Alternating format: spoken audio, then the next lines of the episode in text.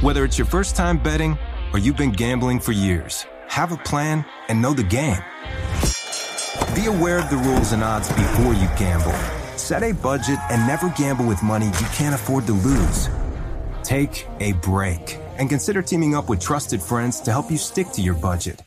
Remember, if you or a loved one has a gambling problem, call 1 800 Gambler 24 7 or go to helpmygamblingproblem.org for free confidential services. Welcome to the Scene to Scene podcast. I am your host, Valerie Complex. Today, I am chatting with Ji Young Yu. Ji Young stars as co lead in the six part limited series Expats. I think I learn a little bit with every character that I play. I think usually I play a character and it causes enough introspection that I learn something about myself. I honestly can't gush enough about Freaky Tales. I'm so excited to share it with more people. If you like what you hear, be sure to review, like, and subscribe to the Scene to Scene podcast Wednesday morning, January 17th, 2024. It's the Beating the Book podcast divisional round megapod. Gill Alexander. Ah, uh, not a great wild card week for me, but we do have a, a, guest on who had a spectacular wild card weekend. We will get to him momentarily. The streets are a buzzing with his appearance. That's what he told me the other day. Uh, first, the staples of the show from his mom's cork attic in Pittsburgh, PA. Todd Wishnev, everybody. How you doing, Toddy? I'm doing terrible, Gilly. Last week, last week when I saw you, I was coming off a 13 and four college basketball night, up 47 units on the year, and now I've just donked away about 21 units in the last week on just bad beat after bad beat. So I'm in a real bad mood today. Oh, that's fun. That explains. Uh, yeah. Yeah. We were just talking off air about how. Uh, I had about my numbers in tennis. I was talking about this on a numbers game this morning. Had seven dogs over the last two nights that actually ended up getting home that I that my numbers told me I should have bet on. I didn't bet on any of them, not on one of them. Um, by the way, uh, this is this also will uh, not be uh, relevant to this podcast for people listening, but this Warriors news is pretty amazing. This assistant coach had some kind of cardiac arrest.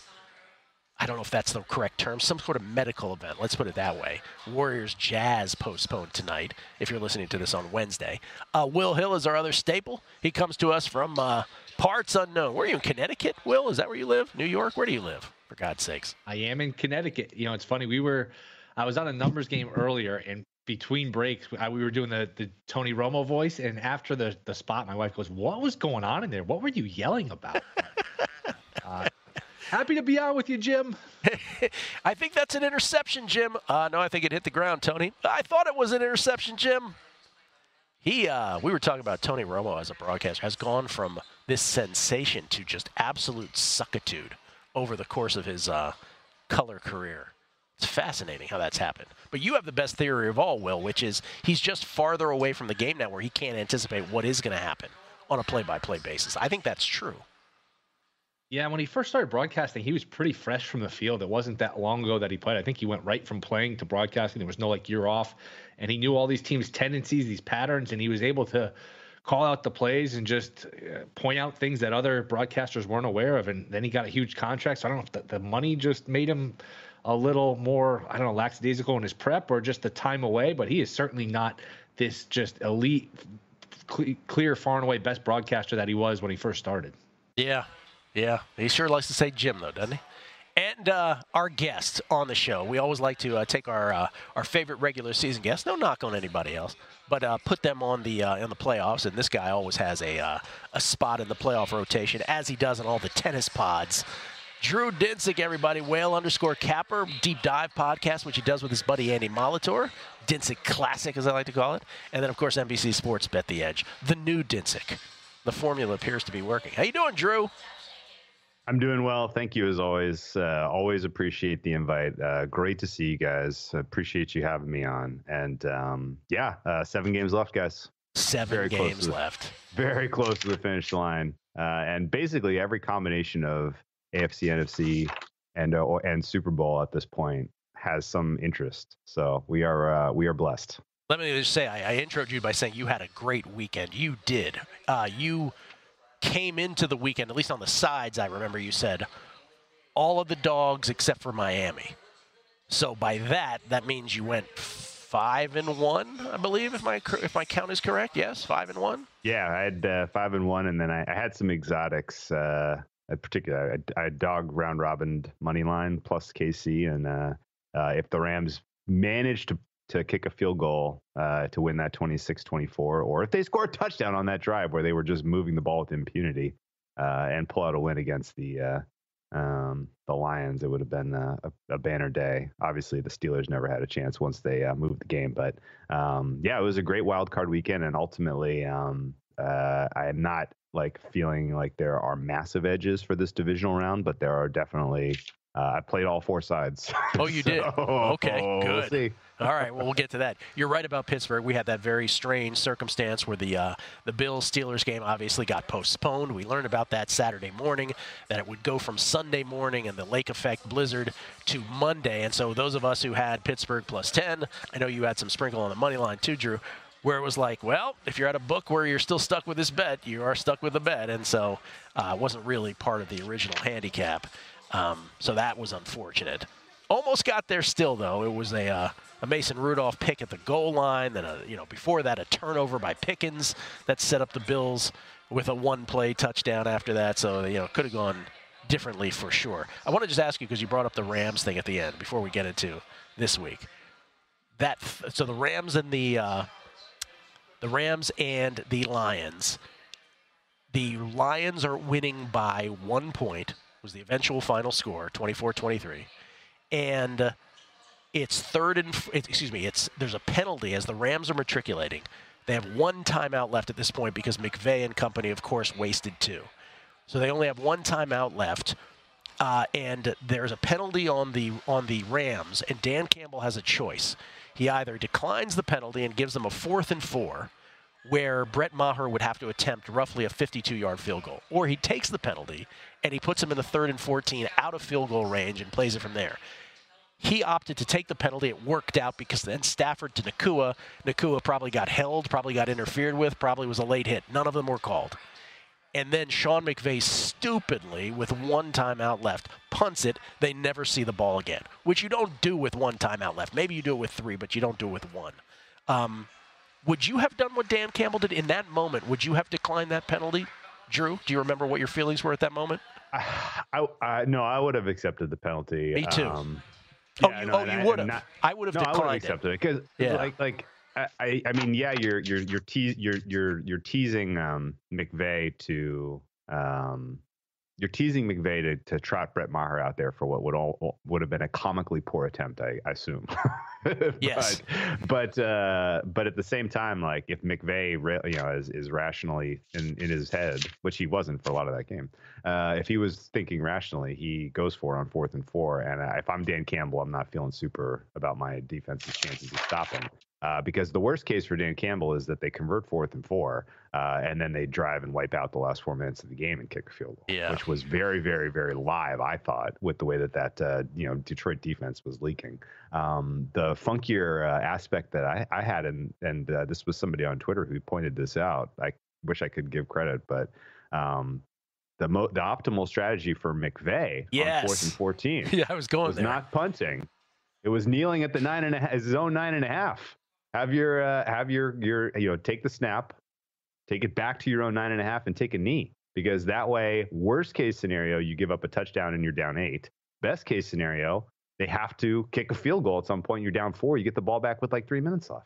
Yes. Like there's there's a there's definitely um you know the the the he he made the kind of the only choice where he was never going to see the ball again, which I hate when that happens. That's like that's what uh, what's his name did. That's what uh, Matt LaFleur did in the NFC Championship game a couple years ago against the uh, uh, the Bucs when they were down eight, and instead of going with Rodgers uh, on fourth and fourth and whatever it was, fourth and goal, um, they kicked the field goal to, to make an eight point game a five point game, and, and it was like, okay, you made the one decision where you're not, you, you, you know, there's a realistic chance you're never seeing the ball again, and like I, I don't know why coaches do that. You, you. I'm glad you're here because you have you have corrected me on two of my instincts. Because you're right. I would have uh, the original situation. I would have declined the penalty, assuming that McVay would have trotted Maher out there to kick, as you say, what I think would have been a comically a comical attempt. But you're right. He might have snapped into it and been like, "Oh, I'm going to go for it at fourth and four. So I was wrong about that. You're right because he could have done that.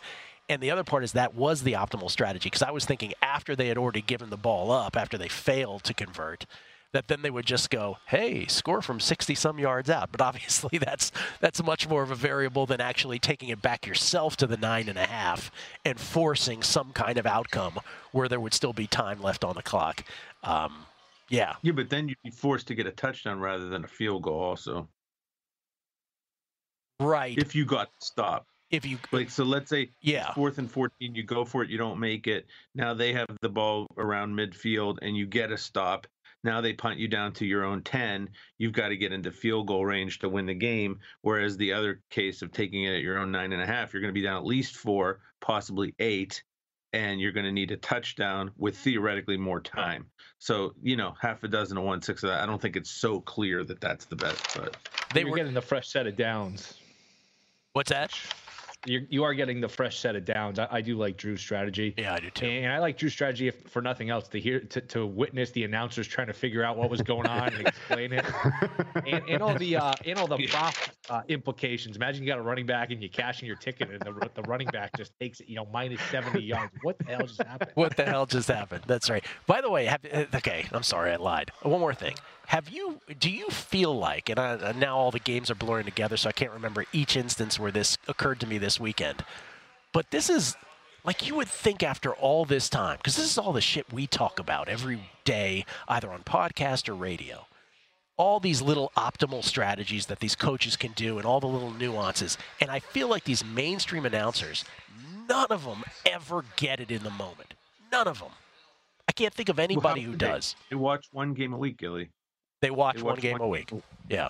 They watch one game. Play you have to watch the whole season. Go ahead, Will. They didn't play Madden as kids. They didn't play Madden either. That's right. Yeah, but I didn't play Madden that much as you kids did either. Yeah, but I'm just they saying. They just don't watch enough games. They don't watch, they don't enough, watch games. enough, games. They don't see enough scenarios. That's that's all it is. Well, that applies to your coaches thing, not getting like time management stuff too. They just watch their X's and O's every week, and they don't watch enough football games. And, yeah, one and last thing about that, see... like everybody knocks Campbell, and look, he's all over the map. Campbell's aggressiveness won him that game. Fourth and goal from the two, he went for it, got a touchdown. That's seven instead of three in a one point game.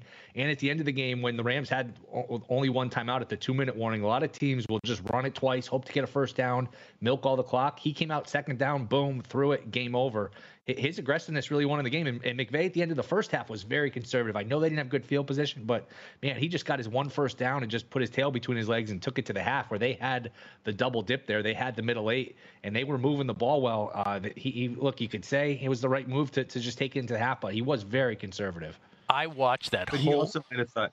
Go ahead, Chuck. I'm sorry. No, go ahead.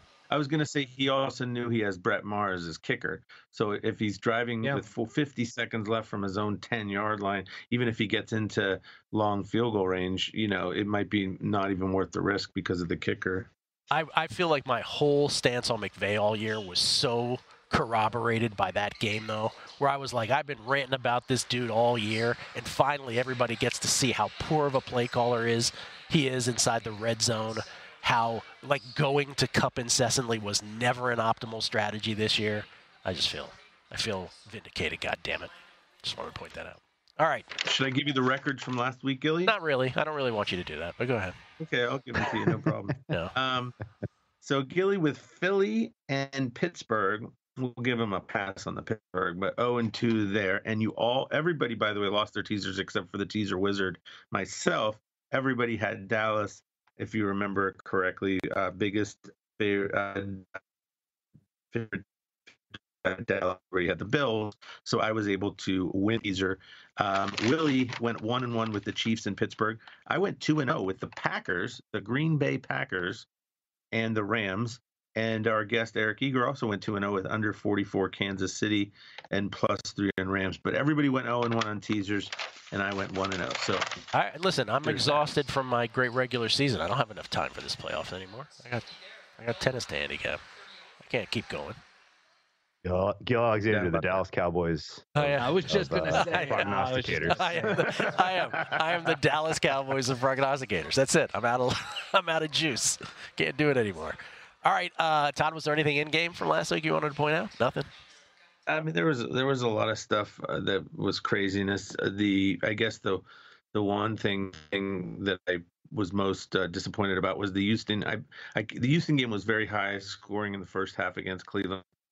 I came out with nine and a half in the third quarter in Houston, Cleveland, because I felt like, okay, uh, I believe uh, if I remember correctly, uh, Houston Houston was going to get the ball first. I can't remember. It was a perfect setup for the under. Anyways, it was going way under if you if you guys were watching. And then Joe Flacco throws a pick six, 82 yard pick six, and then I'm still not dead yet because there's there's five and a half minutes left. They still might not get a field goal to beat me on my third quarter under.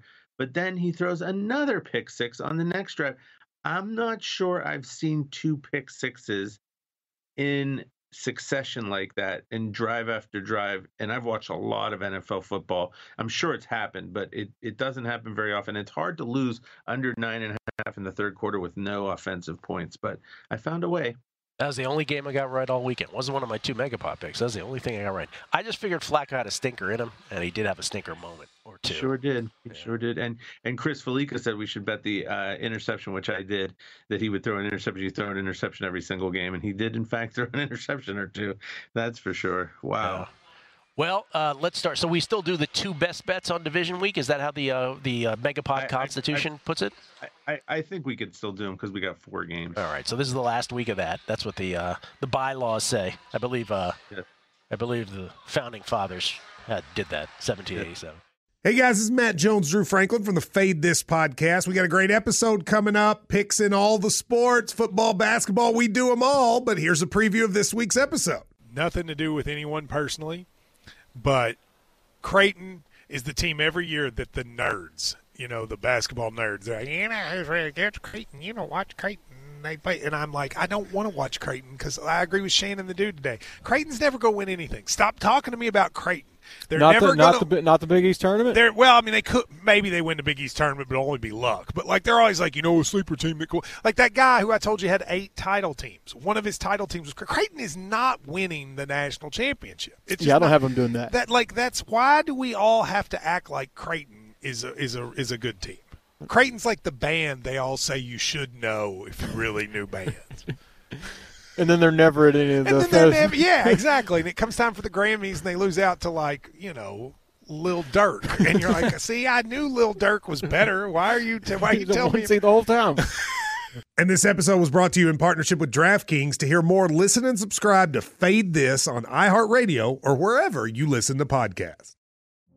Witness the dawning of a new era in automotive luxury, with a reveal unlike any other, as Infiniti presents a new chapter in luxury, the premiere of the all-new 2025 Infiniti QX80.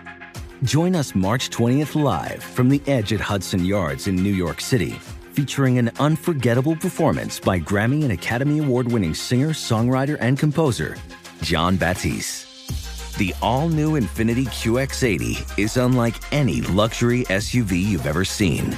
Smart enough to anticipate your needs even before you do Every line, curve, and detail was thoughtfully crafted so everything for every passenger feels just right. Don't miss it. Mark your calendars and be the first to see it March 20th at 7 p.m. Eastern, only on iHeartRadio's YouTube channel. Save the date at new-QX80.com. 2025 QX80 coming this summer. All right, so Drew, who comes off a week where he was spectacular, where he said all the underdogs except for the Dolphins, that worked out beautifully for him to the tune of five and one. Um, obviously, he doesn't, and he gets a pass on the Pittsburgh loss too. So it was really pretty much perfection for you on that. Um, what do you like best this week, sir? So first of all, I know an attempt to jinx when I hear one Gill. Enough of this. enough, enough of this. It's a it's a new week. We're on to divisional rounds. what happened last week is inconsequential. Um, no, the uh, the I'm I'm obviously kidding. The um the the matchups this week are all great. Uh, I think you can prey on a number of uh, kind of factors with uh, a bunch of these.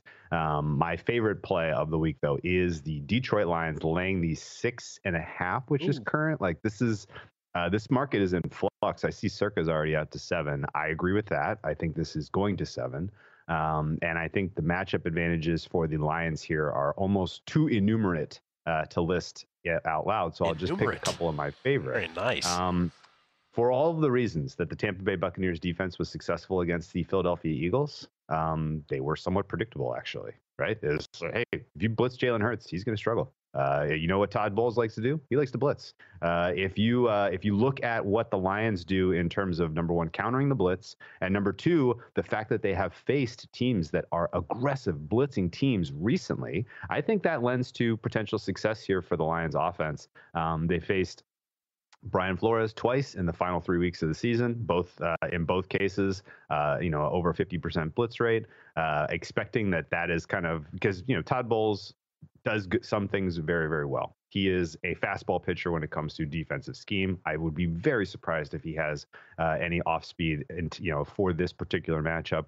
Uh, and uh, yes, if you're blitzing Jared Goff and the you know the Lions have uh, outstanding blitz pickup packages, uh, and just in general, you know, you're you're relying on your secondary to win one v one against Amon-Ra St. Brown, uh, Reynolds, Williams, and LaPorta. Best of luck to you. Uh, I think the Lions' attack is is balanced enough that with a lead, uh, they're going to be able to matriculate uh, and eat clock in the second half here. and just in general, I, I see a game state where um, Lions have a multiple score lead at home in the second half. Uh, and then all of a sudden, this is on Baker Mayfield's arm to do something special. Uh, and I think that could lead to turnover possibilities for the Buccaneers offense against the Lions defense. Uh, I will note that the Buccaneers pass protection this season has been outstanding. That is largely what I think has afforded um, Baker Mayfield his kind of emergence this season as a, or you know, renewed emergence as a you know an, a, a go-to starter in the NFL. Um, but uh, there are cracks showing. Surely, uh, they did have issues on third down pass protection against the uh, the Eagles, uh, and I think the uh, Lions pass rush at full strength right now with Alim McNeill back and Hutchinson playing at an All Pro level, I think is going to be enough for uh, the Lions to get the key stops they need to get a cover home. So land the chalk with the Lions. Uh, and uh, honestly, I'm probably going to get involved in some of the alt spreads there as well, as I think this sets up well for the Lions to um, to really flex a little bit uh, in what uh, could you know likely their last home game of this playoff run. Um, but uh, you know I, I'm I'm I'm maybe looking a little bit ahead into the future here, but I'm kind of salivating at the idea that the Lions like really, really flex hard in this game, and people yes. kind of buy in yes, all in. Yes, yes. Uh, and then go to like San Francisco as a little bit overvalued dog, uh, because you know for all of the reasons I don't like Tampa Bay's offense against the Lions defense, uh, the Shanahan offense is going to immolate those guys. So um, ultimately, uh, uh, think the Lions, you know, have a have a, a, a, just an outstanding performance on deck this week, and I laid the points with the uh, the boys from Detroit. I want to I want to step in because it is the only bet I have in my account. Same thing, and I have it at six. At, I have it at six at Bookmaker, but uh, it is six and a half consensus. Um, I'll add, the only thing I'll add, I don't think you brought up their their head to head this year. For those who care about head to heads, uh, these two teams met in Week Six. Detroit won it at Tampa Bay by 14, 20 to 6, 380 to 251 total yards that day. Jared Goff, more notably, passed for 353 that day against the Bucs. So read into that what you will as well. Just also that. the Buccaneers. The Buccaneers had zero, pretty much zero drives the whole game. I, I'm, I'm I remember the game very um, much. I have it up here. The the the Tampa Bay drives were five plays and out, interception, five plays and out, six plays and out. Field goal, nine plays, 43 yards. That's their one drive in the first half. Another punt, four plays and out. So basically, did absolutely nothing in the first half. Then the second half, they had six plays for 40 yards for a field goal, their second field goal. And then they had four plays and out, three plays and out, and then a garbage time 13 play 69 yard drive so it's not even as good as what you're saying gilly they were yeah. horrendous yeah. on offense and they weren't even in they were really not even in that game so i you know just i, I agree with you guys a lot on this one i'm i'm not going to play the exact same thing but i'm going to play something similar off of that uh, Todd Bowles. Are you done? Yeah, hold on. I just are you done add, saying your thing? Yeah, yeah. Just wanted to add Todd Bowles. Uh, you know, famously, of course, 1987 Super Bowl champion with Washington Redskins. Uh, he was just asked by a reporter. Did you see this? How uh, the Bucs would acclimate to the weather in Detroit? Did you see that? Oh God. Yeah. he got that question. He was super sweet. It's a fair question. I mean, the walk from the bus to the stadium is going to be freezing. it's going to be freezing out there for sure. Uh, all right, the Twitter comments were good too. Somebody's like, "What if the roof blows off?" I, I mean, the comments are just as good. Comments are the best. People are funny. Todd. What you got? I'm going to go under 48 and a half in that same Lions game. Um, I think that um, the Lions are just much better than. First of all, Tampa Bay really stinks. Okay, if anybody who's playing the Eagles should have scored five touchdowns um, like in no time. Did you, if you remember the Arizona game where they went up and down the field on them? Tampa Bay was moving the ball on them, but they would get stuck in the, in the red zone and kick field goals uh, for a number of those drives. It cost me my team total in the first half over. I thought Tampa Bay should have been ahead. You know, they should have had four or five touchdowns against that horrible Eagles defense. It, I don't. I was not impressed with Tampa Bay's offense because I really think the Eagles defense is that bad, and the only reason they got to where they got is because the Eagles defense was that bad. The Lions they're not great on defense, but I don't see them being this ridiculously bad defense that the Eagles is. So I think that the um, the the line the uh, Buccaneers are going to have a hard time moving the ball, just like they did in the first game. I just read you the drives. I just don't see them, um, you know, doing a lot on offense. And then Todd Bowles is pretty good on defense. I think he'll cook something up to maybe slow the Lions down a little bit. Um, you know, Goff did have that big first game, but they did only score 20 points. So um, you know, it wouldn't shock me if this was another grinder game, you know, and the Lions are, you know, down 27-10. Uh, tw- they're up 27-10 late and you know you got to get to 48 and a half. I just don't I just don't see it. So, uh 48 and a half in an NFL game nowadays with these ridiculously under type thing, it's a lot. I'll take under 48 and a half. I got a trivia question for you boys. Which of the remaining 8 place kickers in these playoffs has the best field goal percentage this year, the best field goal percentage from 50 plus, and the best extra point percentage. It's all the same field goal kicker. Any guesses? And it's not Justin Tucker, obviously, right? No, probably Chase McLaughlin. Chase McLaughlin, the best of all of them. Really? Chase more McLaughlin. than uh, better than Butker. Better than Butker. So Chase McLaughlin is 29 of. Oh no, pardon me. In the you're right, Drew. Chase McLaughlin was the best of the NFC, 29 of 31. Harrison Butker was 33 of 35. Uh, I should have said the NFC. Chase McLaughlin, 7 of 8 from 50 plus. Harrison Butker, 5 of 5 from 50 plus, and both of them perfect from uh, PAT, perfect on PAT. So it's the NFC is the answer, is Chase McLaughlin, and, and Harrison Butker is the answer in the AFC.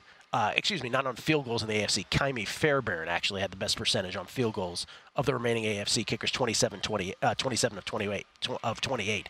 Who is? Here's the big question on these: Who has the worst percentage, 50 plus, of the eight remaining kickers?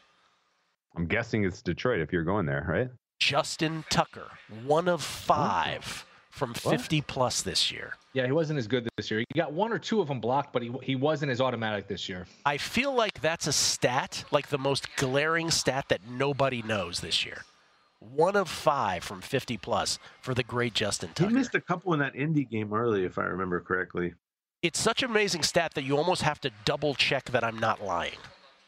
I'll, I'll, tell you what. The one thing that matters in this game, at least for field goals, is like the Lions just don't kick field goals. They just don't kick them. Like, That's right.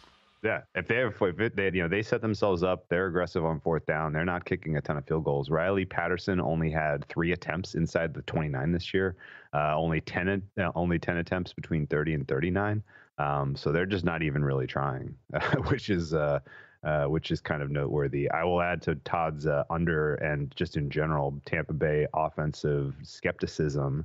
Um, I, am sorry, I, I'm I'm still doing the, the, the film breakdown from uh, from Bucs Eagles. I'm up to like seven drops. Uh, the the Buccaneers could not uh, hold on to the ball That's right. for their life. Uh, and they're not like a high drop team over the balance of the season, but if you're dropping the ball at home, like, I mean, what are we doing? Witness the dawning of a new era in automotive luxury with a reveal unlike any other as Infiniti presents a new chapter in luxury, the premiere of the all new 2025 Infiniti QX80. Join us March 20th live from the edge at Hudson Yards in New York City, featuring an unforgettable performance by Grammy and Academy Award winning singer, songwriter, and composer, Jon Batiste. The all new Infiniti QX80 is unlike any luxury SUV you've ever seen. Smart enough to anticipate your needs, even before you do. Every line, curve, and detail was thoughtfully crafted so everything for every passenger feels just right. Don't miss it. Mark your calendars and be the first to see it March 20th at 7 p.m. Eastern, only on iHeartRadio's YouTube channel. Save the date at new-QX80.com. 2025 QX80 coming this summer. What's up? I'm John Wall. And I'm CJ Toledano, and we're starting a new podcast presented by DraftKings called Point Game. Everyone, please welcome Coach John Calipari. We're getting beat by 18. My first game in Kentucky, they're saying Cal's a bust. He can't coach. This is crazy. John Wall runs down the floor and makes a buzzer beater.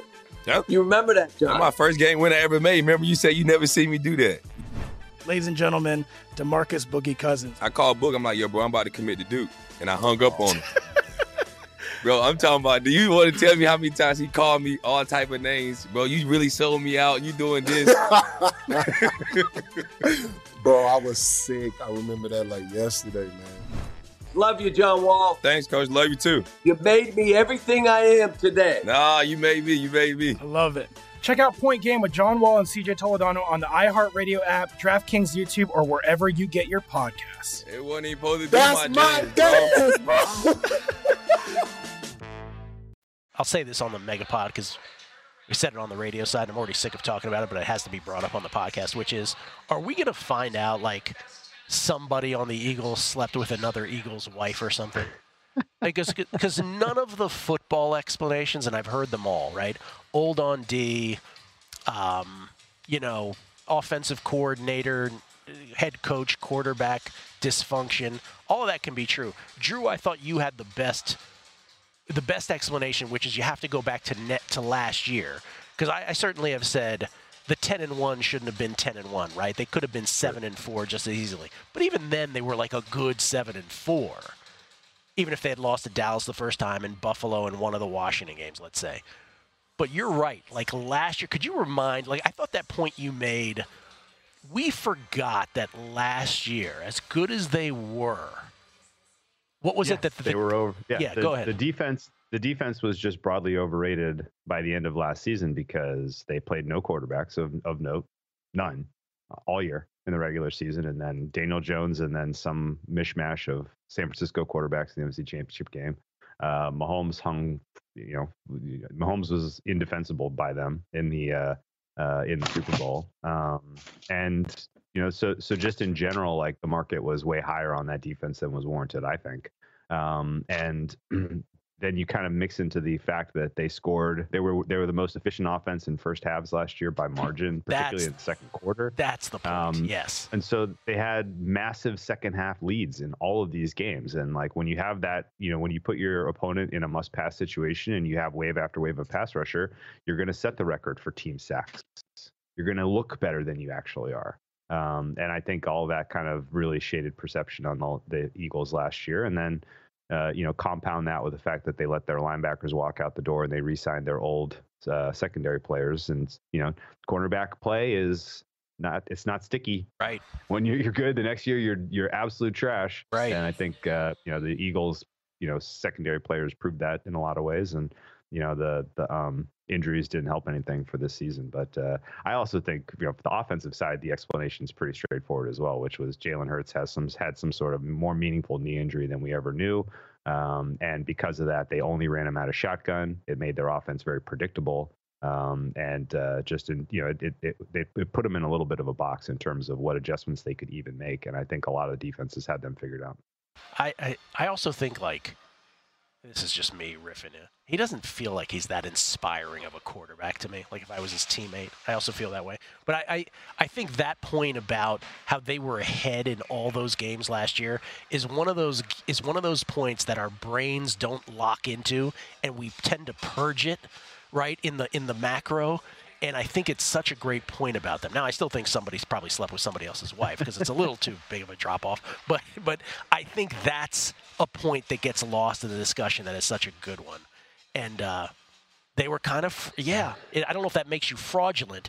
It just makes you a a product of the circumstance in a way that we didn't retain necessarily. Um, There's it's plenty of pla there's plenty of quarterbacks and quarterback constitution and how you kind of run that locker room obviously matters. Look no further than CJ Stroud as like sort of your quintessential example from this year. Like it, it, if you you know yeah, it, it's entirely possible, and I've heard people whispering about this, as not really whispering, but just sort of outright saying it, who cover the Eagles, that you know Hurts has a constitution and a disposition in the locker room that like it comes across well when you're winning, and it really does kind of poison things when you're losing. Yeah. Uh, and so yeah, I mean, I, I, the fact that you know there wasn't a lot of the fact that Hurts doesn't really run into the defense of Sirianni and vice versa, and the skill position players and Hurts, and you know the, the fact that the, the team kind of came apart at the seams, I think is is a bit telling. But um, you know, when you lose whatever, what six out of seven games or whatever it was Yep. at the end of the season, Six of seven. That, that's that tends to happen. That's that's an underrated football point too. I, I said that to uh, to Deborah Song, fashion stylist, when we were watching the the Dolphins. She likes to watch the Hard Knocks thing remotely. We We're watching the Dolphins thing, and she loves Mike McDaniel. And I said to her, I was like, "This he's one of the he's one of those personalities that if you're winning, he's the coolest, quirkiest, most interesting guy in the world. As soon as you start losing, you're like this fucking nerd kind of thing." You know, it's just it, it's horrible that we think that way.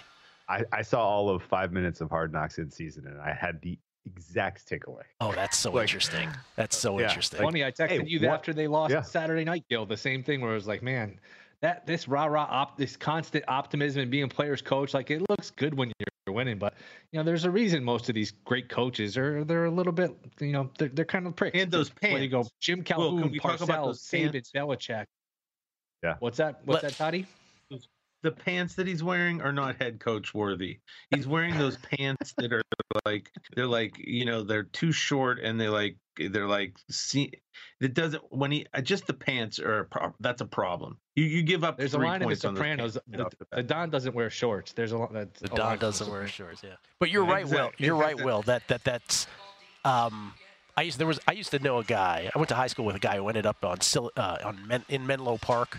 He was a VC in Silicon Valley, and he would, you know, they dole out tens of millions of dollars to all these entrepreneurs. And I remember him distinctly telling me one time, he go, Gill, we, we couldn't be these guys. And I go, what are you talking about, right? Because you're all thinking, oh, I can be this guy, big deal. We were like in our 20s or early 30s at the time. He goes, they all have one common characteristic. They're all pricks. and I thought that was like a really valuable thing. And you're saying that about the head coaches, uh, Will, which I think is similar. Not that they're McDaniel had a Yeah. McDaniel had a clip go viral after the uh tit- after they blew that loss, the blew the uh, win against the Titans on Monday Night Football. He like had a it was it's on me, blah blah. He had a viral clip. And Yeah. I like saw it and I was like, all right, that's cool. but like you, you do that and like the problem is like two weeks later when you get your brain smashed in by the Ravens, They like were- yeah. what do you say? What do you say now? Right? Like w- now what? right? Like you lost them. That's right. It's very true. He looks like a coach for a soft team. He looks like a coach for like a talented soft. Like he looks exactly like the coach should be for the Dolphins. Like when everything's going well and it's beautiful out and they can throw it over the middle and Tua's no one's hurting Tua and and, and Hill's running for a million. Oh, look at the genius! He figured it out.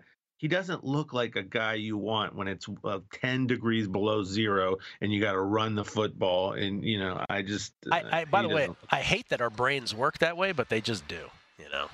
I'd rather have Dan Campbell going, look, we're a football team, and here's what we're going to do. We're going to line up, and we're going to push you mother effers off the, the football because we're about toughness. Have you ever heard about toughness in the National Football League? That's what we do. That's who we are. If you can't gain a yard, get the hell out of the locker room. Get out of our building and get out of our receiver room. Get out of our offensive lineman room. Why is everything a room? That drives me crazy. oh, we got the best wide receiver room in the country.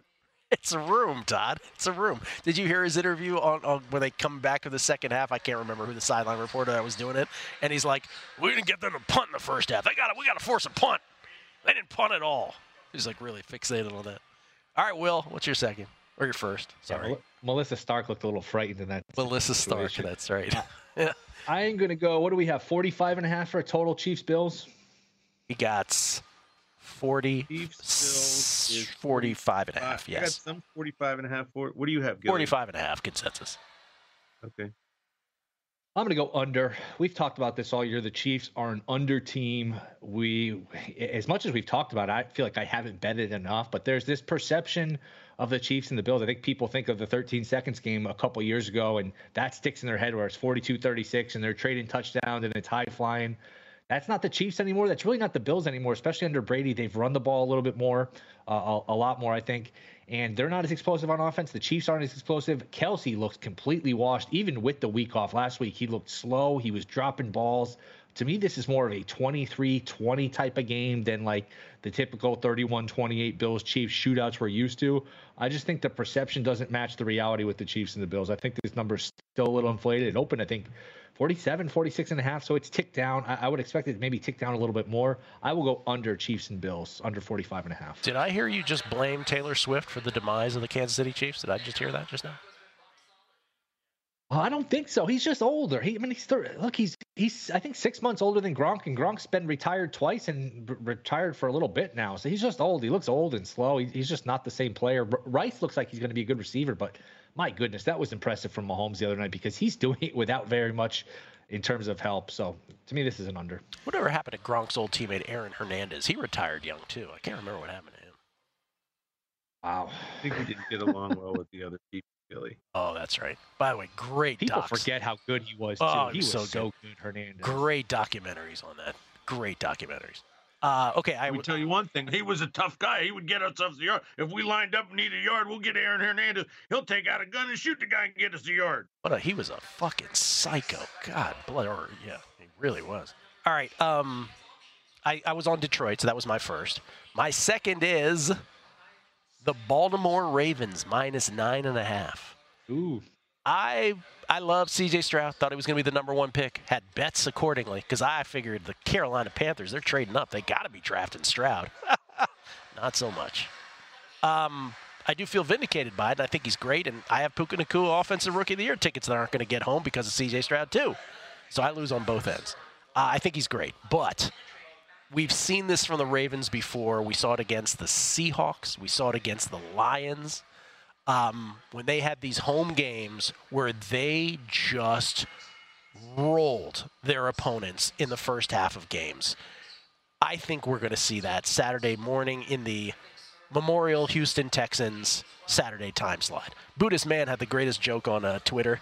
Will, you were saying you wish you were smart enough to have had this joke too. He's like, if the Super Bowl, if the Texans get to the Super Bowl, they're moving it to Saturday morning for the Texans time slot uh, on Saturday window, early window. I think the Ravens do the, do to the Texans what they did to those teams. I think they come out and just absolutely roll them here. Uh, a first half bet might actually be better, quite frankly. But that's how I see this going. I think the Houston Magic carpet ride ends here. Baltimore overwhelms them, and practice squad player Owen Wright is only three games away from a Super Bowl ring. I just want to point that out as well. That's my second pick. Will, we're snaking. What do you got? You gave two? Yeah, I gave Detroit earlier. I'm with Drew. He had line. Oh, okay. Uh, I'm gonna make it three here with Detroit for a lot of the reasons you guys said. I just wow. I watched a lot of that game. That was right around. So it was week six. I think it was right around like when the baseball playoffs were starting or the end. Yeah, I think it was in the middle of the baseball playoffs. Tampa couldn't move the ball. They only got like 13 first downs. They were three of 12, I think, on third down. And that was in Tampa. You're going to flip venues now. That is going to be a crazy home crowd. It's Tampa on a short week. Detroit can stop the run. Detroit can get a pass rush to me, the division round is where Cinderella goes to die. To to speak to your point about the Texans, I think the Bucs fall into that category. Look, I don't love laying the six and a half, but once you get past, you know, the, the four four and a half, that is a little bit of a dead number. You're under the key number of seven. Uh, Lions winning this game by seven or ten points wouldn't surprise me most of the time the spread doesn't come into account here. So if you, you think they're going to win the game, you know what, the six and a half. Uh, I, I don't love laying it, but I, I, will lay the six and a half here. There's not that much to choose from. Lions should win this game. I don't know, 27 14, 27 17, like that, something like that. Uh, give me the Lions minus the points. The Lions headed to the Final Four. How about that? How about that? Lions. NFC Central rematch, by the way, for those of us old enough. The Bucs and the Lions. Bucs. These teams used to be in the same division. The NFC Norse. Where Berman used to choke on his uh, yes. on his breath saying that. The uh, the NFC East didn't show up, by the way. Speaking of divisions, what was I going to say? Oh, uh, Lions, Browns, Texans, Jaguars. The only four franchises that have not been to a Super Bowl. Obviously, Lions and Browns, uh, far older franchises than the Texans and Jaguars. And uh, um, shoot, now it went out of my head what I was about to say. Oh, you were the third person on the Lions. It, was a great pick when it was two, but now that it's three, you know it's jinxed, right? There's no chance it wins. So we blame. Um, we're due. We're, okay, due, we're, we're due, due, for the okay. reverse jinx. Okay. Yeah. All right. Um, Todd. What's your number two? It wasn't his top pick for what it's worth. That's true. God. I'm going to go with under 45 and a half also in the Bills and Chiefs. Um, for much of the same reasons that Willie said. Somebody had on Twitter that the Chiefs are 16 and 1 to the under in the second half of their games, which is just unbelievable. Wow. Um, but look, the Chiefs Chiefs are not an offense. Okay, let's just be honest. They beat Mike McDaniel's team big deal. The guy doesn't even have regular pants. So, you know, I, that doesn't really impress me too much. So, and I, you know, we watched him against the Raiders with Mahomes goes back to pass. He pats the ball about a thousand times. There's nobody to throw to. I'm not saying the Bills are that great on on defense. Clearly, they're not. They let Mason Rudolph move the ball on them, but I think they're good enough to to you know slow a Chiefs offense that's really not that good. By the way, Mahomes rushing yards might be a real nice uh, prop in this game because in the last couple of games we've seen a lot of this Mahomes having no one to throw to and just has to run. And um, I, I, remember him taking off for a big run in the last game as well. Um, that might be a nice prop. But I, I just think this is going under. I think Kansas City's defense is pretty good, and the Bills' offense you know, they didn't really just move up and down the field at will against Pittsburgh. First of all, one of the touchdowns was a 52 yard run by Josh Allen that could have clearly been tackled because he faked a slide or it looked looked like he was faking a slide. That was kind of a very lucky run. Then the other touchdown was Shakir was tackled at like the 19 yard line. Somehow he stayed on his feet and got in the end zone. It was the and the Bills got a free touchdown when they gave him the ball when Pickens gave him the ball at the 10 yard line. I and by the way, the Bills we watched them beat the, the, the Chargers 21-18. We watched the Bills beat, you know, put in whatever team, you know. The Bills just aren't this juggernaut offense anymore either, guys. So I, I, I like under 45 and a half against a good Chiefs defense. And as we said, the Chiefs offense is just not is not that great. And you also left out Mason Rudolph throwing a pick at the goal line as well. Uh, I forgot that. Yeah. And by the way, it's also going to be still cold. It might not be like bitter, bitter cold, but it's still going to be freaking cold. Yeah, Buffalo uh, weather for Sunday. I'm checking the Doppler right now. I think it was like 21 high and 16 low. Uh, 23 degrees. Yeah, it's going to be balmy. Wind and it's going to be night. It's going to be night. It might even be lower than that. Wind to 16 miles per hour. By the way, Baltimore wind expected at 17 miles per hour, but those are the worst the worst of the forecast. Uh, here's what I wanted to say, uh, Will. You were bringing up the, you know, where Cinderella's go to die. Back in the early days of uh, podcasting, when I used to do uh, the betting dork uh, and beating the book in the early days, I believe it was 1947 when I first did my podcast. Witness the dawning of a new era in automotive luxury, with a reveal unlike any other, as Infiniti presents a new chapter in luxury the premiere of the all-new 2025 Infiniti QX80. Join us March 20th live from the edge at Hudson Yards in New York City, featuring an unforgettable performance by Grammy and Academy Award-winning singer, songwriter, and composer Jon Batiste. The all-new Infiniti QX80 is unlike any luxury SUV you've ever seen. Smart enough to anticipate your needs even before you do Every line, curve, and detail was thoughtfully crafted so everything for every passenger feels just right. Don't miss it. Mark your calendars and be the first to see it March 20th at 7 p.m. Eastern, only on iHeartRadio's YouTube channel. Save the date at new-QX80.com. 2025 QX80 coming this summer. What's up? I'm John Wall. And I'm CJ Toledano, and we're starting a new podcast presented by DraftKings called Point Game. Everyone, please welcome Coach John Calipari. We're getting beat by 18. My first game in Kentucky, they're saying Cal's a bust. He can't coach. This is crazy. John Wall runs down the floor and makes a buzzer beater. Yep. You remember that, John? That's my first game win I ever made. Remember you said you never see me do that. Ladies and gentlemen, DeMarcus Boogie Cousins. I called Boog. I'm like, yo, bro, I'm about to commit to Duke. And I hung up on him. Bro, I'm talking about. Do you want to tell me how many times he called me all type of names, bro? You really sold me out. You doing this, bro? I was sick. I remember that like yesterday, man. Love you, John Wall. Thanks, coach. Love you too. You made me everything I am today. Nah, you made me. You made me. I love it. Check out Point Game with John Wall and CJ Toledano on the iHeartRadio app, DraftKings YouTube, or wherever you get your podcasts. It wasn't even supposed to be That's my, my game, bro. I used to I used to throw that stat out all the time that the uh, So it was like 83% of NFL games in the regular season, the spread doesn't matter. That is to say, underdogs win outright or the uh, favorite wins and covers. So only 17% of games, favorite wins but doesn't cover, which is actually not a negligible amount, 17%.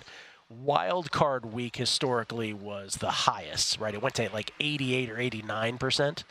The old format of wild cards where it's like the spread didn't matter. I think division round ticks a little bit down from there, like 86%. I haven't looked at that in years, but I remember using that stat for, uh, you know, back in the old days when we were growing up, this was the round, right? Like the old Niners and Cowboys and Giants and Skins, yes. pick your juggernaut. They would just destroy Bears. They would just destroy the opponent.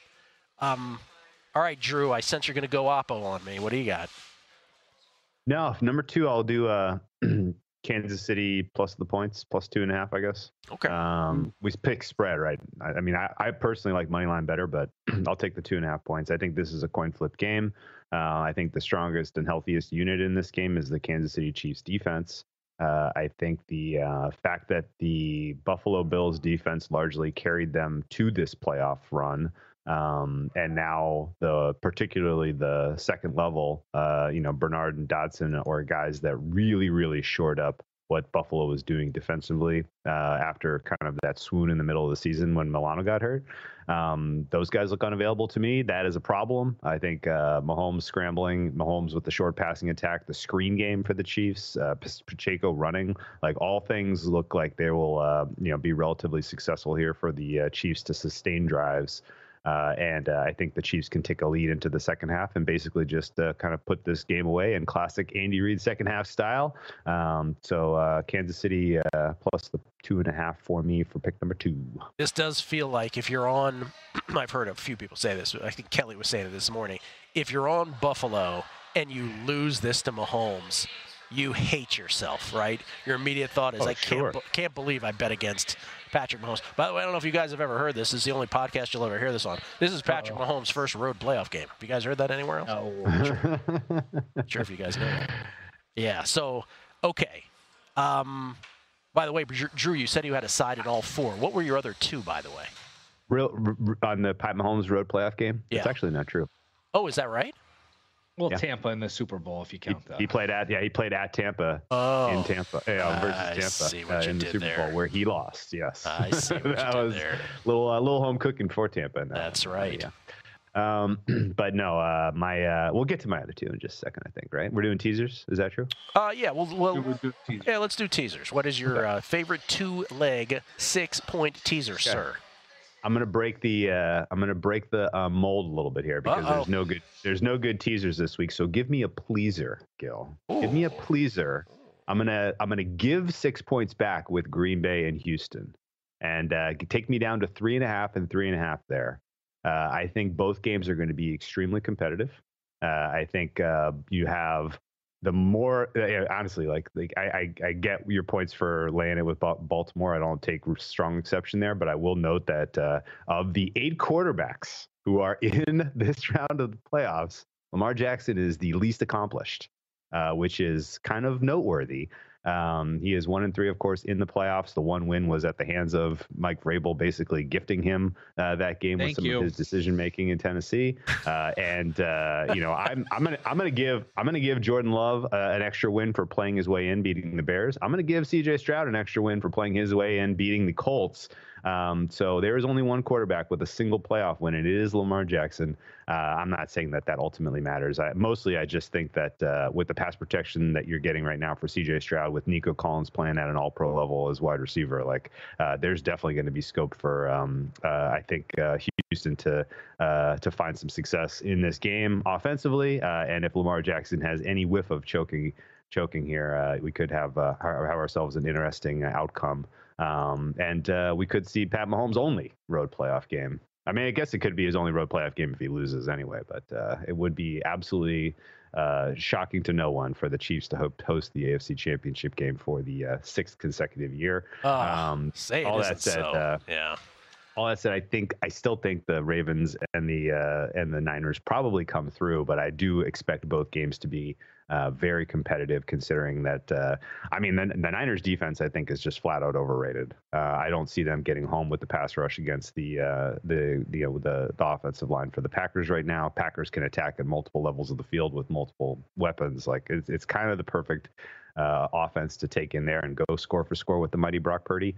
Uh, and uh, you know, kind of last little little narrative nugget for you guys. Like, feeling great about Brock Purdy in prime time uh, in in the field of jeans. You know, a, a, month less than a month removed from the nightmare of, of Christmas.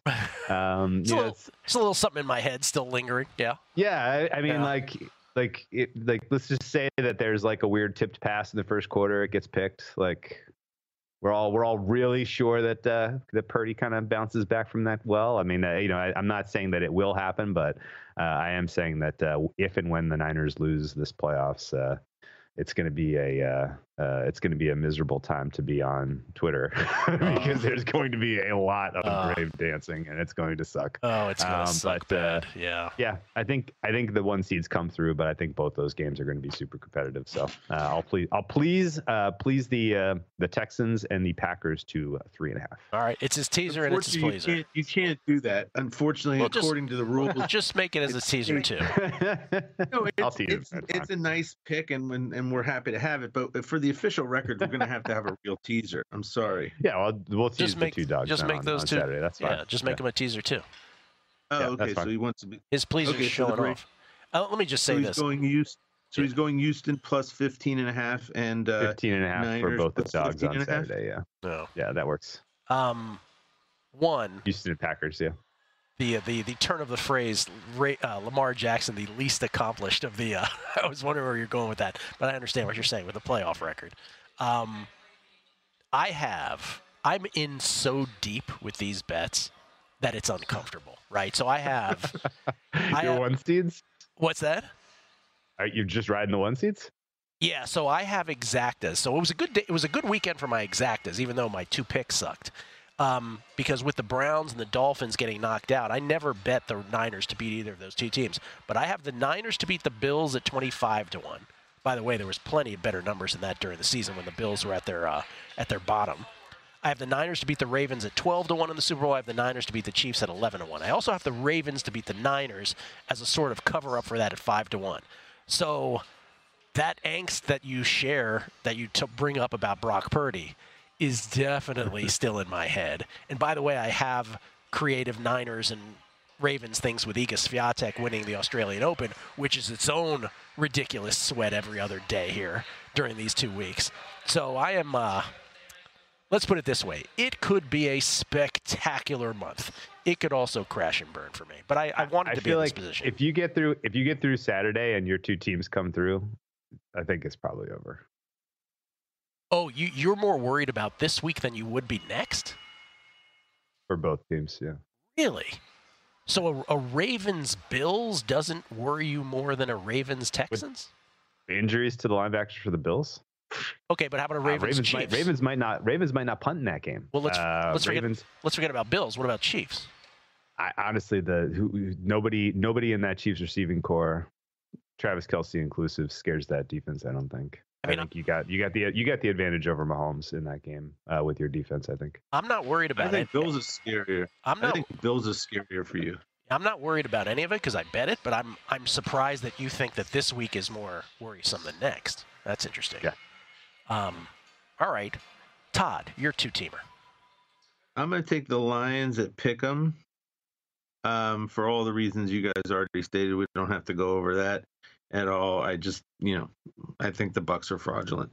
And then I'm going to go with KC up to eight and a half, just because, you know, I haven't seen anything out of Buffalo that makes me think that they're just going to blow people out. Um, you know, that game feels like 23 17 to me or something like that. So let's go with Kansas City plus the eight and a half and the Lions at Pick'em. Wilson? Famous Todd. I would expect the Lions to beat the Bucs and getting through the three and the seven with KC Buffalo sounds good. Should be a, a relatively close game. So Lions Chiefs two teamer. Lions Chiefs is the is the one that I gravitate towards the most. But I do have the Lions and Ravens, so I suppose I'm supposed to take the Lions and the Ravens here. But I don't know. For teaser purposes, through the key numbers, I'll say Lions Chiefs also. Yeah. Um, all right. Drew, before the final two questions, what were your other two picks? So you have the Lions and you have the Chiefs. What were your other two? Uh, okay, let me pull. Oh, I, I I took the nine and a half with both. Um, He likes the dogs. Packers and Texans. That's right. Yeah, I, I like I like all the dogs this week All except the, dogs. Bucs. That's right. I think the Bucs the Bucs are the stinker among the dogs this week, and I think um, I played that under in uh, KC Buffalo with these guys as well. So we all agree on that total. So best of you know, congratulations on 80 points in Buffalo. I guess. That's right. I wouldn't be Congratulations. shocked if the Niners this Niners game go, d- doesn't become a really high scoring game because, like you said, the Niners defense is a little overrated. I mean, we saw is Arizona overrated. Cardinals moving the ball on on on the Niners. I don't see why the Packers couldn't move the ball.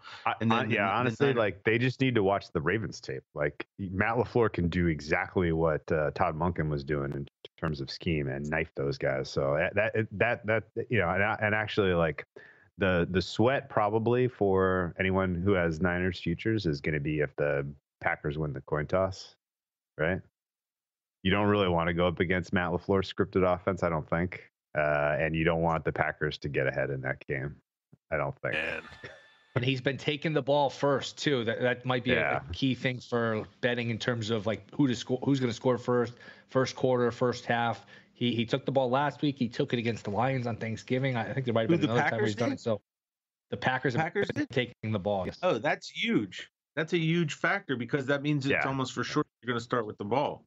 Their two biggest wins were the Lions on Thanksgiving and last week in Dallas, and both of those had a really, really, really similar kind of game state early, right? Like take the ball, have some success, you know, take some shots early, have some success, uh, and then get it. You know, they got it. Both got it. They got a defensive score in both games, which is not repeatable, obviously, but that that that really kind of, um, you know, got the young team rolling downhill. What would be the most comical Super Bowl at this point? Houston, Tampa Bay, I guess. Houston, Houston, Tampa Bay. Yeah, that's probably less than one percent though. I got, I got both teams. both of those teams. I have Tampa as the lowest likelihood to win right now at uh, it's just two point two percent, and I have Houston at uh, just over three, What do you have? What's your percentage on Ravens Niners? eight point five. Eight point five percent. That's it, huh? Eight point five. Okay. Yeah, they're still. Oh, actually, I just I just multiplied their uh, Super Bowl winning probability, so that's act- that's actually wrong. Hang on, it's uh, I got to add the the AFC NFC props. It's uh. exciting. It's very exciting. Sorry, guys. I, had, I asked the audience- question. I stepped in. My bad. I will say while he looks it up, I, there is one book that uh, offers NFC versus AFC who won the Super Bowl. There's one book that has the NFC even money. If you think the 49ers are going to the Super Bowl, and, and I still do, I agree their defense is overrated. They're going to be like a two and a half point favorite, I think, over the Ravens. That was six and a half on Christmas. I know the Ravens beat their brains in, but you're not going to move it a touchdown. So I don't know. If you think the Raven, if you think the 49ers are going to the Super Bowl, t- taking even money on the NFC to win, I think is a decent bet. What book is that? Uh, I'm at yeah, I'm at sixteen point seven. Sixteen point seven. That makes more sense. Uh, Fana- Fanatics has it here in Connecticut. NFC even money. Fanatics. Boy, when Nevada gets legalized sports betting, this is going to be quite the state. I'm telling you. You guys don't have NFC, AFC, Super Bowl? Yeah, we do. but- well, that we probably have, yeah. Okay. But not at even money, that's for sure. Yeah. Um, okay, final two questions. Final two questions. Doesn't it really feel like after division round ends, like the season is over? Like does the depression set in for you? It does for me. Um, okay, final two questions. Which of the big favorites, and there's only two here, is the most likely to lose outright? Drew, if I come to you from the future and I say either the Ravens or the Niners lost outright, what's your answer? Yeah, I'm gonna say the I made the joke on when we were talking on Tuesday that they both lose, but I, I- ultimately I- I'll say the Ravens, and it's because of the the um. I don't think their defense. I, I ultimately I just say the the I'm at 35 percent chance that the Texans win this game, uh, and it's because I think the Ravens are probably at the top of their you know kind of market rating. We have not seen them play a bad game in a very long time. Uh, I think the defense, uh, you know, particularly with Humphrey a little banged up, Kyle Hamilton obviously dealing with an injury, and Nico Collins playing the way he is, that uh, you know that and and the pass protection that uh, the Texans are affording uh, CJ Stroud. I think the Texans are going to be able to score in that game, which uh, kind of puts a little bit of extra pressure on what is already the most pressure filled start of the weekend in uh, Lamar Jackson in Baltimore. Dad. I mean, I hope it doesn't happen to, for your sake, Gilly, but I. I could see the Niners losing. I mean, this Packers team is hot as hell. And if they're really this good offensively as they've shown, I mean, Brock Purdy's sphincter might be getting a little bit tight there. And we've seen what happens when Mr. Purdy sometimes gets a tightened sphincter situation. He does tend to throw a couple interceptions. And by the way, the Niners lost to the, the Vikings. I mean, they did lose some bad stinker games this year. So it could happen. I'm not saying it's going to, and I hope for your sake it doesn't. It's my answer too, though. Like I, I think that's the answer. Like the Brock Purdy sphincter game. I think that's the angle on us. I would say the Niners too, as much as I hate to say that. I don't see it happening with the Ravens. Like if the Texans came in there and beat them, I would be so shocked by that. Although the only thing is, remember that Stroud went into Cincinnati when Cincinnati was uh, flying high and all of a sudden, oh, they're back, defense, Burrow's back. Would you say? Would you say, Willie? Since he stinks on defense, they've stunk all year. Okay, fair enough, but it's still it was a hell of yeah. a win on the road against a team that like everyone was like, "Oh my god, the Bengals are back! The Bengals are back!" And then Stroud just like knocked them down. Willie, I have a hard time seeing the Texans, a dome team from Texas, go outdoors, 20 degree weather, rookie quarterback. Ravens rested, hungry. They haven't had a lot of playoff success, so they're gonna, you know, they're not gonna overlook this by any stretch. I, don't see the Ravens losing, so I'll go with San Francisco losing as the the more likely one, just because I don't love their defense. You know, like Drew said, if Green Bay gets the ball, gets a lead, anything can happen. So I, I don't think it'll happen. I hope it doesn't happen. Uh, I will stay. I will say San Francisco though. All right. And then the final question is: We uh, live in a bizarre world. You have to pick a side on three of these, but doesn't really apply in that same context to just four games. So I guess the same way of asking it is: Which of these sides do you like the least, Drew? Tampa. Did I hear that right?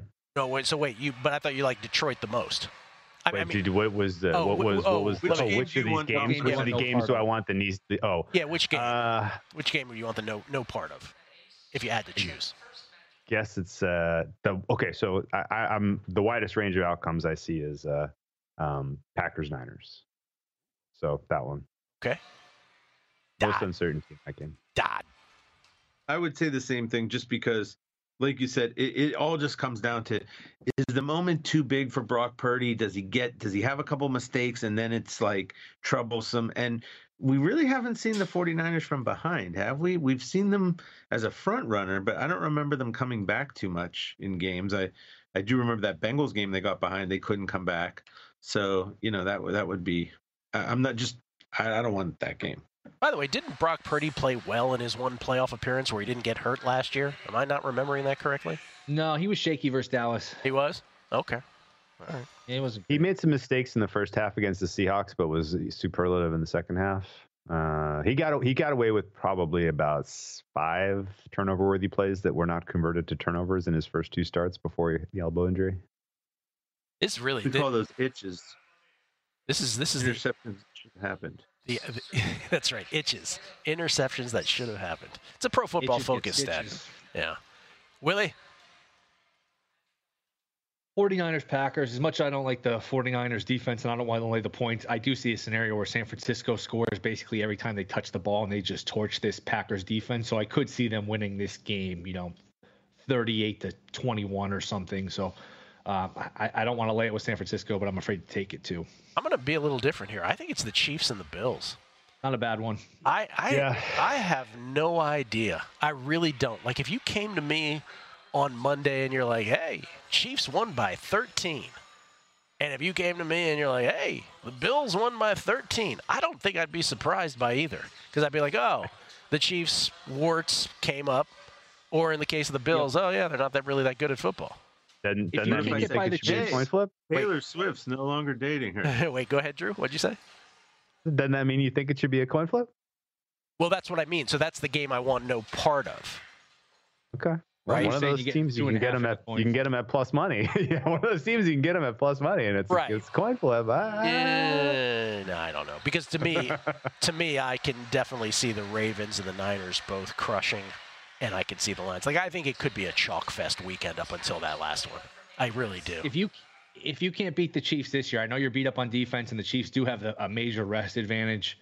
Man, uh, like uh, uh, it, it's the year of the, the coaching firings and, and these, you know, the, the coaching hot stove. Do you think about moving on from McDermott because you finally got him in your building? Chiefs don't have good weapons. Like I wonder if the Bills don't get past this game, do they move on from McDermott? Is that a desirable job? Yes, you got Allen. I guess. Um, What I mean, what more do you want? I, that's that's a lot of it. There's not that many good quarterbacks. He's one of no, them. no, for sure. I guess, but I mean, Will, do you have a? You also have a good quarterback super room as well as having him in the building. I was just There's saying. nothing. I, Drew, Drew was thinking exactly what I am. I'm like, I'm yeah, just but it's so fucking freezing. Oh yeah, it's in cold. our yeah, sure. building, in our room, and our that it's like uh, there's just something that just rubs me. The well, our offensive line room is the best in the country. Everyone knows that room is the best. Well, what if you on the field and you're discussing the game? Still a room. room. Still a room. Ugh. If you take the Buffalo job, you've got a good quarterback room, and you can get heaters for that quarterback room. You won't be as cold. and what about the full building? Yeah, you'd have to. You probably have to heat the whole building too, and get pants, and get coach pants too. If you don't want those. What about McDaniel's capri little pants? cutoff Can you get capri pants for the coaches? That's what I was thinking of. He's wearing capri pants. Capri pants. That's what it is. All right. Uh, last question then. Uh, we don't usually ask, but I'll ask it now. Um, you must decide now. Who is in the Super Bowl? Who beats who in the Super Bowl? Drew. Chiefs over Lions. Chiefs over Lions. Oh my God. Rematch of opening night. Chiefs over Lions. That's right. I mean, bookends on the NFL season. Todd. I don't know. Uh, Packers, Packers and Ravens. Packers and Ravens? Wow. You genuinely think that? Really? Wow. No, uh, but I mean, I'm just not going to say the obvious. But Oh, I am. mean, it wouldn't shock me if the Packers, you know, pulled. You know, maybe the Packers really are this good. Didn't they lose to the Giants like a month ago in Tommy DeVito? Like, That's still Look, that I'm not loving them. I'm just it was saying. windy that day. And Jordan Love's made great strides. You remember, I hated Jordan Love this year. Really? I want to mention. Uh, I'm going to go chalk. I will go 49ers get their Christmas revenge and beat the Ravens. It's not going to give us our Brock Purdy MVP futures back. No. Uh, I'll go with I'll go with chalky. I'll go Ravens. uh, I'll go with 49ers over the Ravens. That's mine. 49ers over Ravens. Chalk McChalkerson. By the way, where do I go to cash my uh, Puka Nacua Offensive Rookie of the Year and my Brock Purdy MVP tickets and my uh, my Matt LaFleur Coach way, of the Gilly, Year? Where do I get those? Couldn't you hedge some of your your stuff now with the no on the circa has a thing either the Ravens or the Niners will win the Super Bowl and it's like plus money now for the no. Really? Did you see that? It's big. It's a big price. Yeah. Is it now? Big price, yeah? I think it's like Not minus not a, not a big price, but it's a it's a price. Yeah. Plus 140 Um, maybe. But it here- sounds like it, it sounds like Gill. You need to get into the uh, the each way markets for awards betting if you're getting all of these uh, second place finishes. Um, brutal. Um, Brutal the, second. What is uh, that? What is it each way? It's uh, you know, if you get a top two finish, you get a lesser stake, but you still get you still Oh, I get haven't heard of something. that. It's British. It's British for it's top not, two. yeah, Yeah. It's, they don't offer it in, in awards markets. Uh, but yeah, the no is plus 142 right now, or at least it was yesterday. I remember when I first started talking to Dan West, and he'd be like, "Oh, the each way, you should do it each way." I'm like, I have no idea what you're talking about. He was always he, he always had like little quirks too. One of them was, uh, you know, pick your player. Ons Jabeur is friendless in the market, which means like nobody's betting on her. you know, friendless in the Well, market. Gilly, each way Gilly, bet is, have is massive if like yeah, good. No, go ahead, Drew. I say the each way bet in tennis is like you're betting the French Open with an informed Nadal. You just pick somebody on the other half of the draw, Yeah. and then if they get to the final, you get something. And if something happens to Nadal, he withdraws, he gets hurt, he loses, which he never does. Then, uh, then you're really riding. yeah. Um, I had the each way with you, Gilly, at the Bacchanal buffet. If you remember correctly. I- We had the we cashed way. it. We cashed that. I think it was an every way bet. We had everything in sight. Uh, all right, gentlemen. All right, gentlemen. I think uh, we've done all we can do here. Um, good luck with all the bets. I know Drew. Uh, by the way, Drew, do you have any tennis plays today? How's your tennis going? Uh, ha- I haven't looked at the card. I haven't either. I haven't either. I gotta go do it now. Andreeva, Andreeva was big for me. That made my week yesterday over Jabeur. Um, That was comprehensive, wasn't it? Wow. rest, yeah, the rest of my card yesterday was pretty lousy. The uh, um, and I'm a uh, I'm one of the last three in women's Survivor. Women's tennis Survivor only lasted till like day three. like it was so hard this year. Like Fernandez knocked half the pool out. Uh, Zachary knocked half the pool out. Like Yeah. uh, women's Aussie Open is kind of right now down to like three players, which is amazing. Want to hear me blame something on Drew that has nothing to do with him, but is completely on me? but I'm going to irrationally blame him. I can't believe you didn't remind me that Survivor was going on. That's my bad. Yeah, no, it's not your bad. The, the whole DM is there. It's, I just have to go into it and like, oh yeah, Survivor. Uh, but, but oh, so only three people left? Really? On the women's side, yeah. Yeah. Wow, that's amazing. Yeah, it's been it's been absolute chaos. The women's was impossible this year. It was so hard. Wow. Okay. Um, gentlemen, thank you. Drew Dinsick, everybody. Whale underscore capper is where you can find him on Twitter. It's the Deep Dive Podcast. It is the uh, the Bet the Edge podcast. And remind everybody, Drew, you've been doing this forever, and I think it's great. You do half times of games. Yeah, and actually, I don't know if Twitter still does it, but really, just you just open the Twitter app, and I believe we're broadcasting live, chopping it up, and uh, making a halftime pick for all of the primetime ones. So we'll be on Saturday, Sunday night, and Saturday. usually we're in we're in a little rare form because you know, as one is wont to do on weekends in the cold months of the year, is uh, you know get a little libations in you for Yeah. uh, for for the evening. I hear it. Kelly, as Kelly says it, it's a different kind of Drew Dinsick. Much, much more. I listen to them sometimes. They're great. I will say people get on Todd for interrupting. Andy Molitor is a minus 180 favorite over Todd in terms of interruptions. Really? Wow. Yes, it can be bad.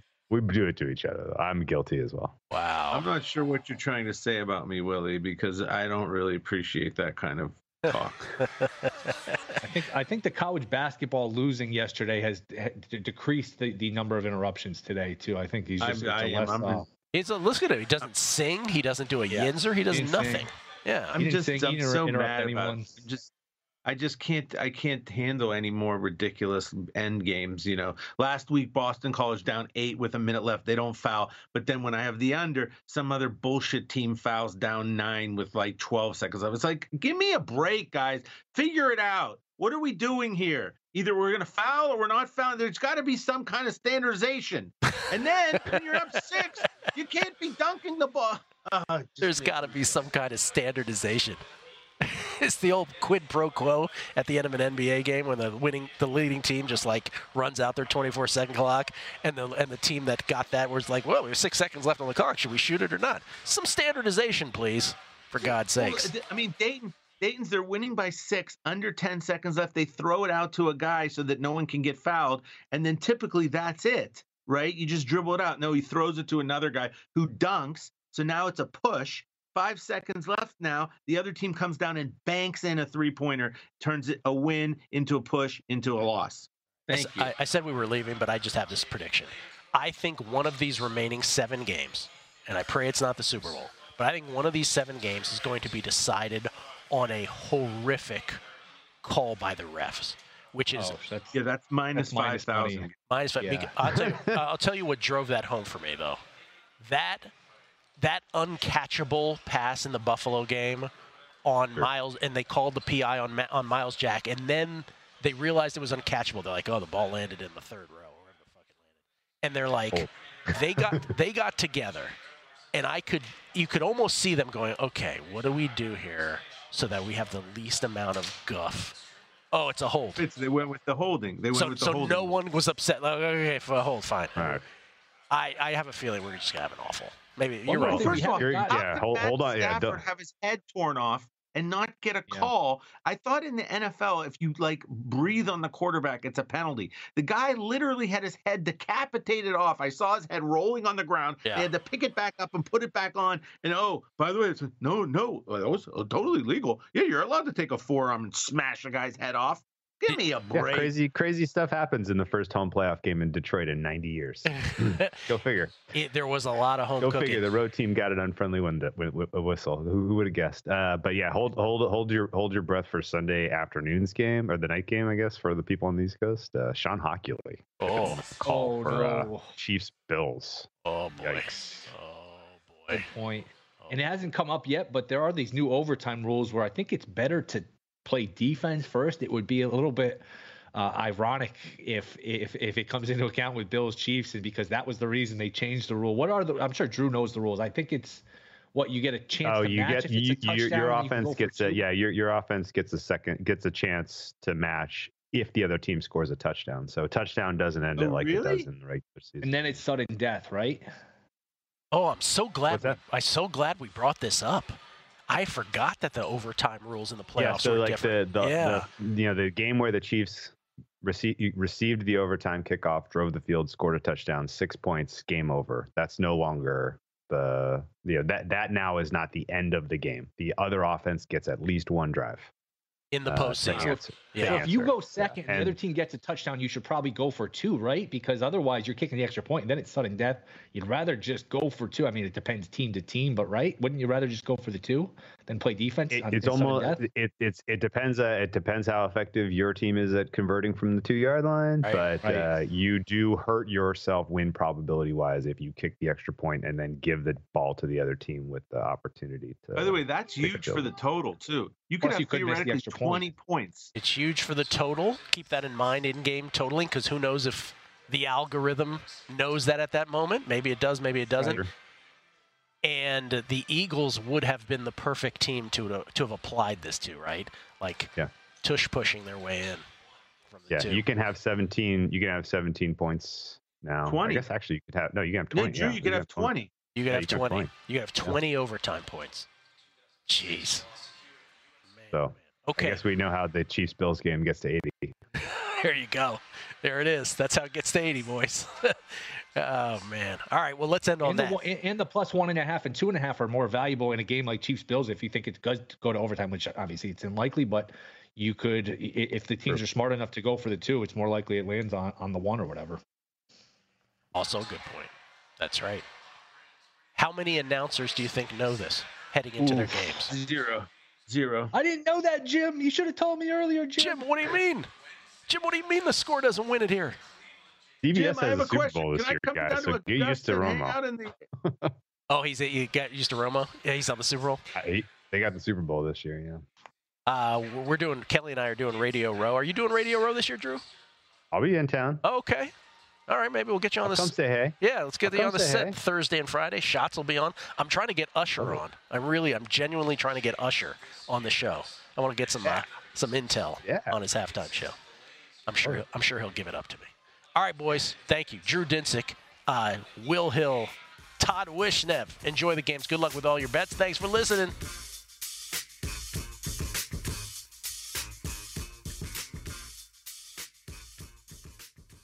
Infiniti presents a new chapter in luxury, the premiere of the all new 2025 Infiniti QX80, live March 20th from the edge at Hudson Yards in New York City, featuring a performance by Jon Batiste. The all new 2025 Infiniti QX80 is an SUV designed to help every passenger feel just right.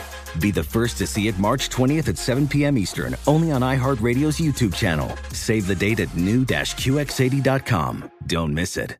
2025 QX80 coming this summer. Whether it's your first time betting or you've been gambling for years, have a plan and know the game. Be aware of the rules and odds before you gamble. Set a budget and never gamble with money you can't afford to lose. Take a break and consider teaming up with trusted friends to help you stick to your budget. Remember, if you or a loved one has a gambling problem, call 1 800 Gambler 24 7 or go to helpmygamblingproblem.org for free confidential services.